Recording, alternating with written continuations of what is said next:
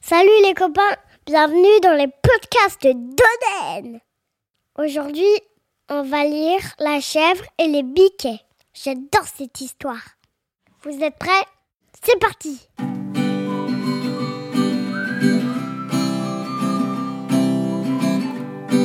Arrêtez les écrans, lisez des livres, écoutez les podcasts d'Oden.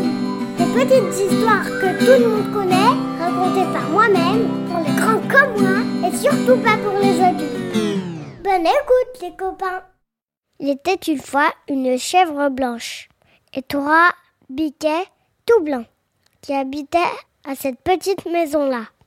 Un matin, partant pour le marché, la chèvre dit à ses biquets Soyez bien sages pendant que je serai pas là. Fermez la porte à clé et ouvrez à personne. Quand je rentrerai, je dirai Ouvrez biquet et foin du loup. Je vous montrerai patte blanche sous la porte. Comme ça, vous saurez que c'est moi et vous m'ouvrirez. Oui, maman, dirent les biquets. Et la chèvre s'en alla au marché.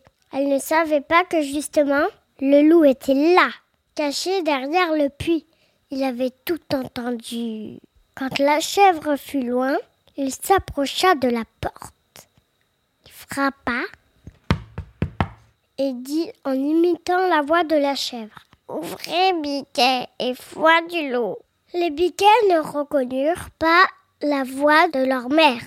Le plus petit voulait ouvrir quand même, mais le plus grand ne voulait pas et cria très fort. Montre-nous patte blanche, et nous t'ouvrirons.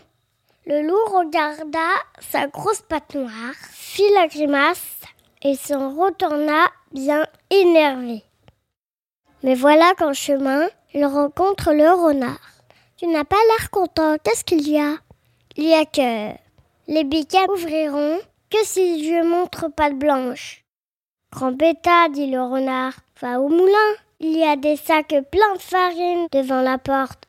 Fourre ta patte dedans, elle deviendra toute blanche. Bonne idée, dit le loup. Il court au moulin, plonge sa patte dans la farine et revient à la maison de la chèvre. Il court, il court le loup, en se léchant les babines. Frappe doucement et dit en faisant une petite voix. Ouvrez biquet et foin du loup. C'est toi, maman?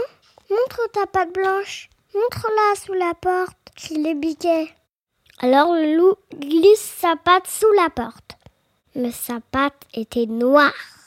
Toute la farine était tombée, tant il avait couru. Oh, la vilaine patte noire C'est le loup Va-t'en, va-t'en, va-t'en, va-t'en crie la biquet. Cette fois, le loup se met en colère. Ah Vous voulez pas m'ouvrir? Eh bien, je vais enfoncer la porte. Je vous mangerai quand même. Il cogne un grand coup dans la porte. Boum, boum, boum, boum Tout tremble dans la maison. Les casseroles sur les murs. Les verres dans le buffet. Les biquets, eux, tremblent de peur. Pourvu que maman vienne vite, dit le petit. Et juste à ce moment-là, la chèvre revient du marché. Elle voit le loup qui se jette sur la porte. Elle pose son panier dans l'herbe et galope vers la maison à tête baissée. Elle se lance sur le loup et d'un grand coup de corne, elle l'envoie rouler jusque dans la rivière. Et le loup se sauve dans les bois tout mouillés.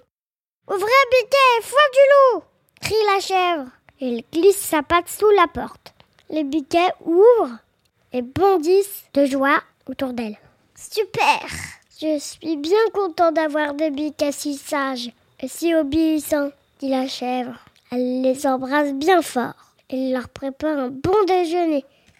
Voilà C'est pour ça qu'il faut toujours bien écouter son papa et sa maman et ne jamais ouvrir la porte à un inconnu. J'espère que ça vous a plu. Attendez, il y a une moto. Voilà, elle est partie. J'espère que ça vous a plu. On se retrouve très vite dans un nouvel épisode. Et à très bientôt. Spécial dédicace à Automne, Et Saul qui adorent mes podcasts. Gros bisous. Au revoir les copains.